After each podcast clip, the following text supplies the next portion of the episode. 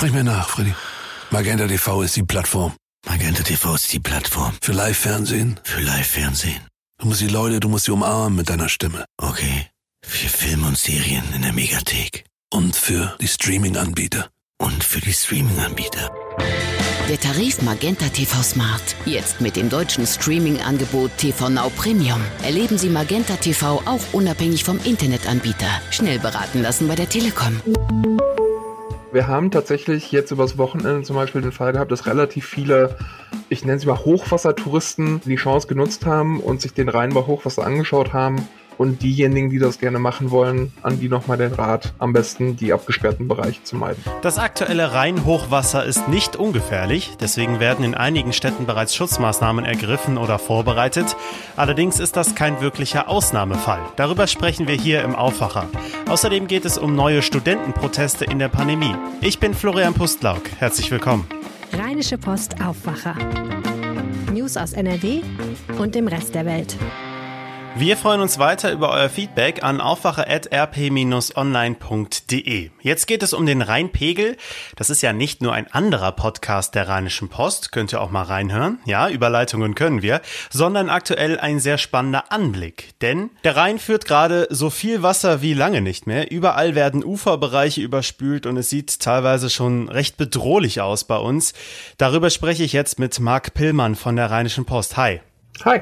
Erstmal natürlich die Frage, Marc, wie brenzlig ist die Situation am Rhein aktuell überhaupt?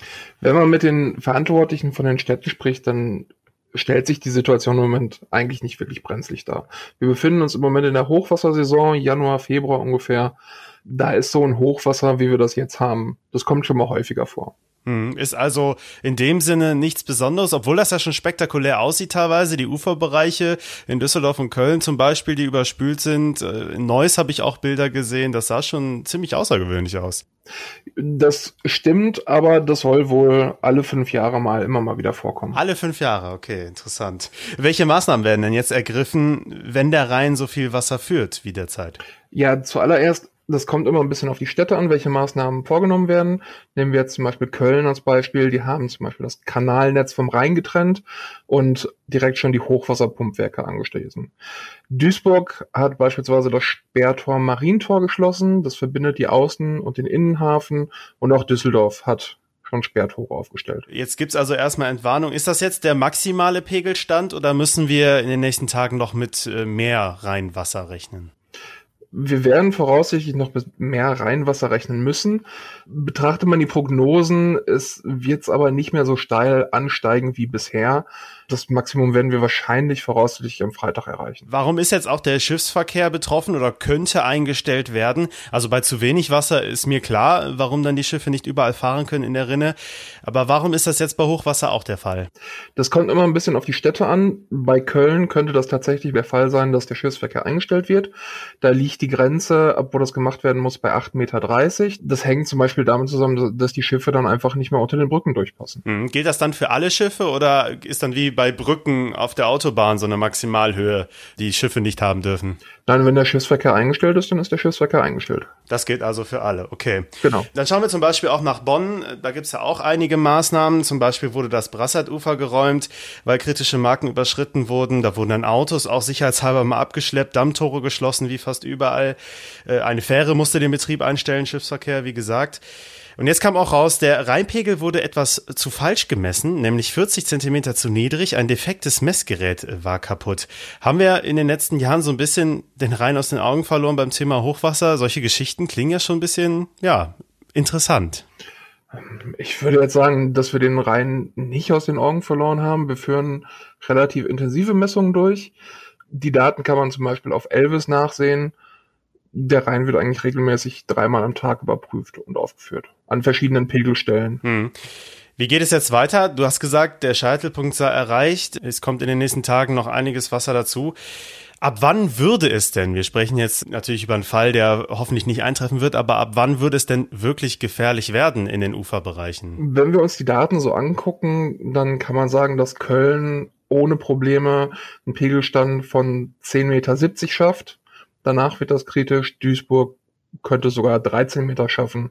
Das hängt aber auch damit zusammen, dass die einzelnen Pegelstände untereinander nicht vergleichbar sind. Aha, woran liegt das? Die Pegelstände, das hat Andreas Apsel, Bereichsleiter Bauwesen der Stadt Monheim erklärt, sind einfach mehr oder weniger wahllos genommene Referenzwerte, die eine Vergleichsmöglichkeit an der Stelle herstellen sollen. Die sind aber nicht dafür gedacht, dass man beispielsweise Köln und Duisburg miteinander vergleicht. Ja, wie gefährlich ist der Rhein denn an sich überhaupt? Ich meine, klar, das, das wissen viele, aber das muss man ja gerade in solchen Situationen nochmal in Erinnerung rufen. Der Rhein ist durchaus gefährlich. Wenn man von oben guckt, dann sieht es so aus, als würde der Rhein relativ langsam fließen, aber es gibt da durchaus einige tückische Strömungen, Wirbel und Soge, so dass vor allen Dingen am Ufer der Fluss relativ gefährlich ist. Also man sollte im Moment definitiv die Absperrungen und Wegsperren beachten. Wenn da irgendwas abgesperrt ist, sollte man eben nicht zu nah an den Rhein herangehen. Wobei das ja auch eher ein Thema ist, was man im Sommer bei hohen Temperaturen beachten sollte, wenn Leute dann im Rhein schwimmen gehen. Ne?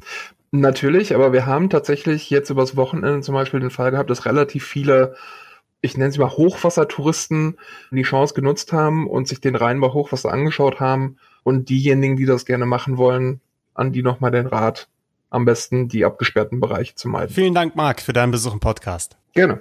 Homeoffice, wo immer es geht. Das ist ja ein Credo der Stunde.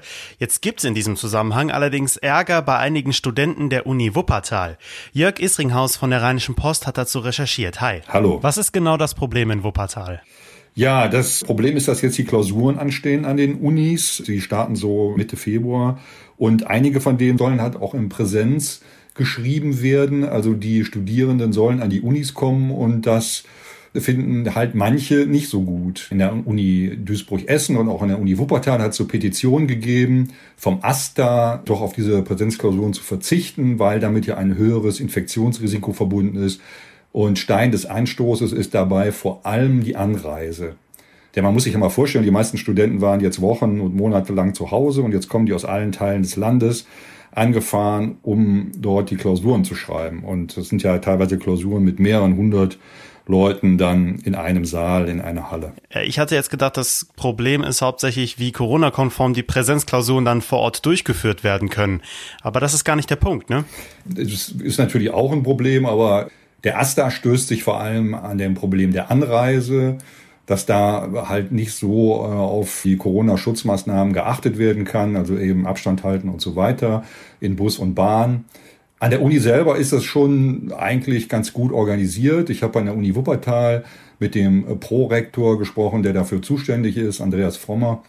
Der hat mir das alles mal erklärt. Also es läuft alles nach den Corona-Schutzverordnungen.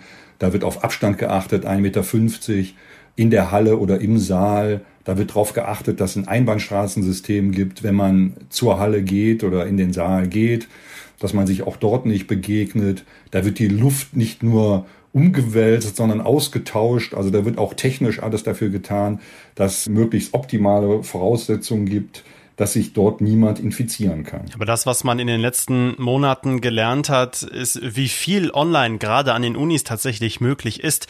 Warum sind Präsenzklausuren da überhaupt noch nötig? Ja, die Uni sagt, das ist halt unterschiedlich von Fachgebiet zu Fachgebiet. Bei manchen eignet sich das besser als bei anderen. Also wenn zum Beispiel nur Wissen abgefragt werden soll, dann ist das auch online ganz gut möglich. Wenn es aber darum geht, zum Beispiel das Nachdenken zu forcieren, dann wird es online schwieriger. Das ist ein Punkt. Und der andere ist natürlich der, dass man sicher auch eine gewisse Kontrolle äh, ausüben will.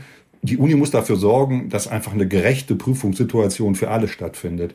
Aber man weiß natürlich nicht unbedingt, was der Prüfling zu Hause am Computer oder neben dem Computer so alles treibt. Also inwieweit er noch versucht, im Internet an irgendwelche Informationen zu kommen. Also das ist nicht immer hundertprozentig zu gewährleisten. Das ist offensichtlich sehr schwierig. Das alte Problem Schummeln. Aber lässt sich das nicht auch irgendwie im Internet verhindern?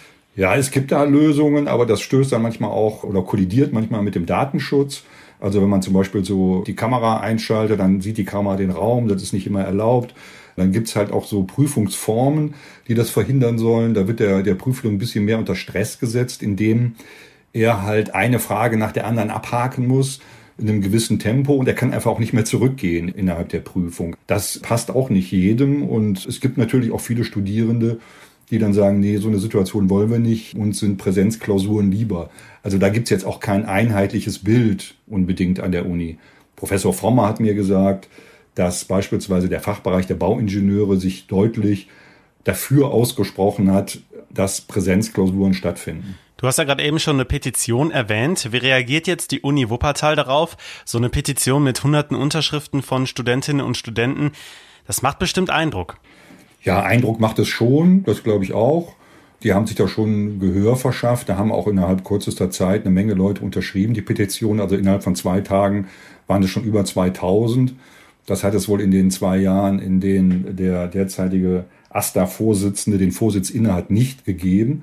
Das ist schon nicht schlecht, aber nichtsdestotrotz lässt sich die Uni dann auch nicht davon beeindrucken. Also die sind entschlossen, einfach daran festzuhalten, weil sie sagen, wir tun alles, was notwendig ist. Deshalb werden die Prüfungen auch in der vorgesehenen Form stattfinden. Also immer unter Vorbehalt, dass sich die Infektionslage nicht deutlich verschlechtert in den nächsten Wochen. Jetzt ist die Uni Wuppertal nicht die einzige Uni, die das so handhabt. Wenn man jetzt nach rechts und links schaut, muss es ja Vergleichsmöglichkeiten geben, wie das andere Unis irgendwie lösen. Genau, das gibt's auch. Also an der Uni Duisburg-Essen, da hat es eine ähnliche Petition gegeben. Aber auch dort wird man die Klausuren teilweise vor Ort durchführen und an der Uni Duisburg, auf dem Campus Duisburg, ist dafür eigens so eine Traglufthalle errichtet worden, damit da bis zu 300 Prüflinge mit dem nötigen Abstand äh, diese Klausuren schreiben können. Ansonsten wird halt in Hörsäle gegangen und so weiter. Da gelten dieselben Vorsichtsmaßnahmen wie an der Uni Wuppertal auch. Wenn man jetzt mal so über den Tellerrand hinausschaut des Landes und schaut mal äh, nach Bayern, da hat es jetzt im Januar den Fall gegeben, dass ein Prüfling bei einer Klausur positiv getestet worden ist und äh, da mussten dann 100 Studierende in Quarantäne. Und die sehen jetzt davon ab, die Klausuren weiter als Präsenzklausuren schreiben zu lassen. Also die weichen jetzt auf Online-Formate aus. Da hat dann die Erfahrung klug gemacht. Das heißt nicht, dass es jetzt hier bei uns genauso ablaufen muss. Denn bisher hat es hier im Land, glaube ich, da nicht sonderlich viele Fälle gegeben bei den letzten Klausuren. Also zumindest haben mir das die Beteiligten nicht erzählt. Fazit Stand heute werden an der Uni Wuppertal trotz Protest einige Klausuren in Präsenz vor Ort geschrieben, sofern sich die Corona-Lage nicht verschlechtert. Zur Erinnerung, Wuppertal gehört aktuell zu den Städten in ganz NRW mit einer außergewöhnlich hohen Corona-Wocheninzidenz noch. Danke dir, Jörg. Ja, gerne. Die aktuellen Nachrichten aus der Landeshauptstadt gibt es wie immer jetzt von meinen Kollegen von Antenne Düsseldorf. Hallo. Guten Morgen. Wir blicken heute auf die morgige Stadtratssitzung. Dann sprechen wir darüber, dass die Bädergesellschaft in Düsseldorf dringend Geld braucht. Und dann sprechen wir noch über den legendären Ratinger Hof in der Düsseldorfer Altstadt. Morgen ist Streit im Stadtrat vorprogrammiert. In einer Mammutsitzung stimmen die Politiker über den Haushalt 2021 ab. In der Kasse klafft wegen ausbleibender Einnahmen durch die Corona-Krise ein großes Loch. Dennis Grollmann darüber, was sich Düsseldorf noch leisten sollte. Auch wenn die SPD einen Großteil der Anträge der schwarz-grünen Ratsmehrheit kritisiert, so gibt es viele Gemeinsamkeiten, zum Beispiel die Forderung nach mehr Geld für die Verkehrswende. Konkret geht es um neue Radwege und ein besseres ÖPNV-Angebot. Mit der Mehrheit von CDU und Grünen wird morgen auch beschlossen, kostenlose U3-Plätze für Familien mit geringem Einkommen.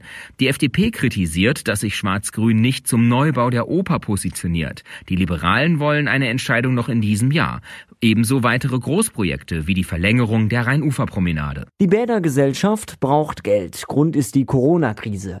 Deshalb haben die Bäder im vergangenen Jahr deutlich weniger eingenommen. Der Rat soll der Bädergesellschaft deshalb eine Finanzspritze von 1,6 Millionen Euro gewähren.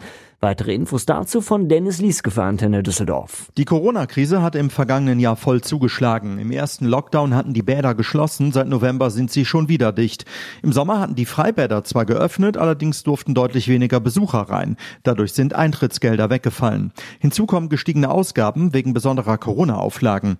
Trotz sinkender Personal- und Energiekosten brauchte die Bädergesellschaft deshalb einen Zuschuss. Im Dezember hat OB Keller die Finanzspritze per Dringlichkeitsbeschluss gewährt.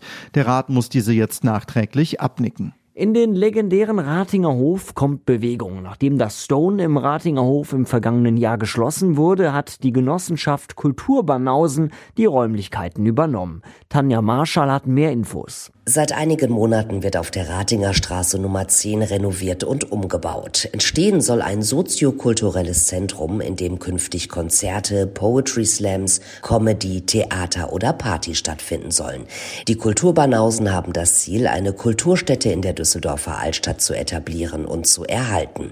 Vor allem lokale Künstler sollen hier eine Plattform und Bühne bekommen. Geplant sei auch, Livestreams von Veranstaltungen anzubieten. Sollte es die Lage erlauben, könnte der neue Ratinger Hof bereits im April an den Start gehen. Und soweit der Überblick aus Düsseldorf. Mehr Nachrichten gibt es auch immer um halb bei uns im Radio und rund um die Uhr auf unserer Homepage antennedüsseldorf.de. Und das könnt ihr heute auch noch verfolgen. Die Industrie in NRW verkraftet den derzeitigen Lockdown besser als viele andere Branchen, weil die Produktionen weiterlaufen und auch internationale Lieferketten noch greifen. Wie viel im Januar NRW-weit in der Industrie produziert wurde, stellen Landesstatistiker heute vor. Dann lässt sich genau vergleichen, wie groß das Minus durch die Corona-Einschränkungen in der Branche zum Jahresende war. Fast überall in NRW treten die sogenannten falschen Polizisten auf, also Betrüger, die vor allem Senioren meist unter falschem Vorwand Bargeld und Wertgegenstände abnehmen wollen. Eine Angeklagte, die damit offenbar erfolgreich war, steht ab heute in Köln vor Gericht. Die Frau soll laut Anklage mit Komplizen landesweit in bislang fünf bekannten Fällen durch die Masche 220.000 Euro erbeutet haben. Drei Naturschutzverbände haben vor einem halben Jahr in NRW eine Aktion für Artenvielfalt gestartet. Es werden vor allem Unterschriften gesammelt, damit sich der Landtag auch damit beschäftigen muss. Heute ziehen der Bund für Umwelt und Naturschutz, der Naturschutzbund Deutschland und die Landesgemeinschaft Naturschutz und Umwelt eine Zwischenbilanz.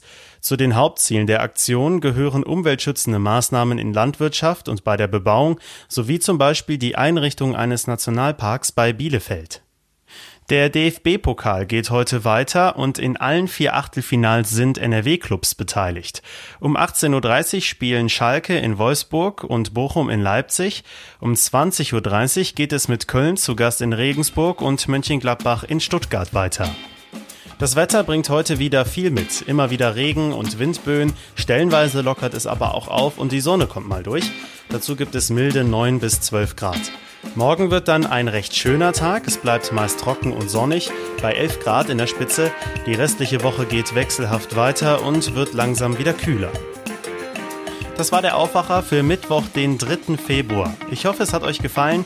Ich bin Florian Pustlauk und wünsche euch jetzt noch einen schönen Tag. Ciao. Mehr Nachrichten aus NRW gibt's jederzeit auf RP Online. rp-online.de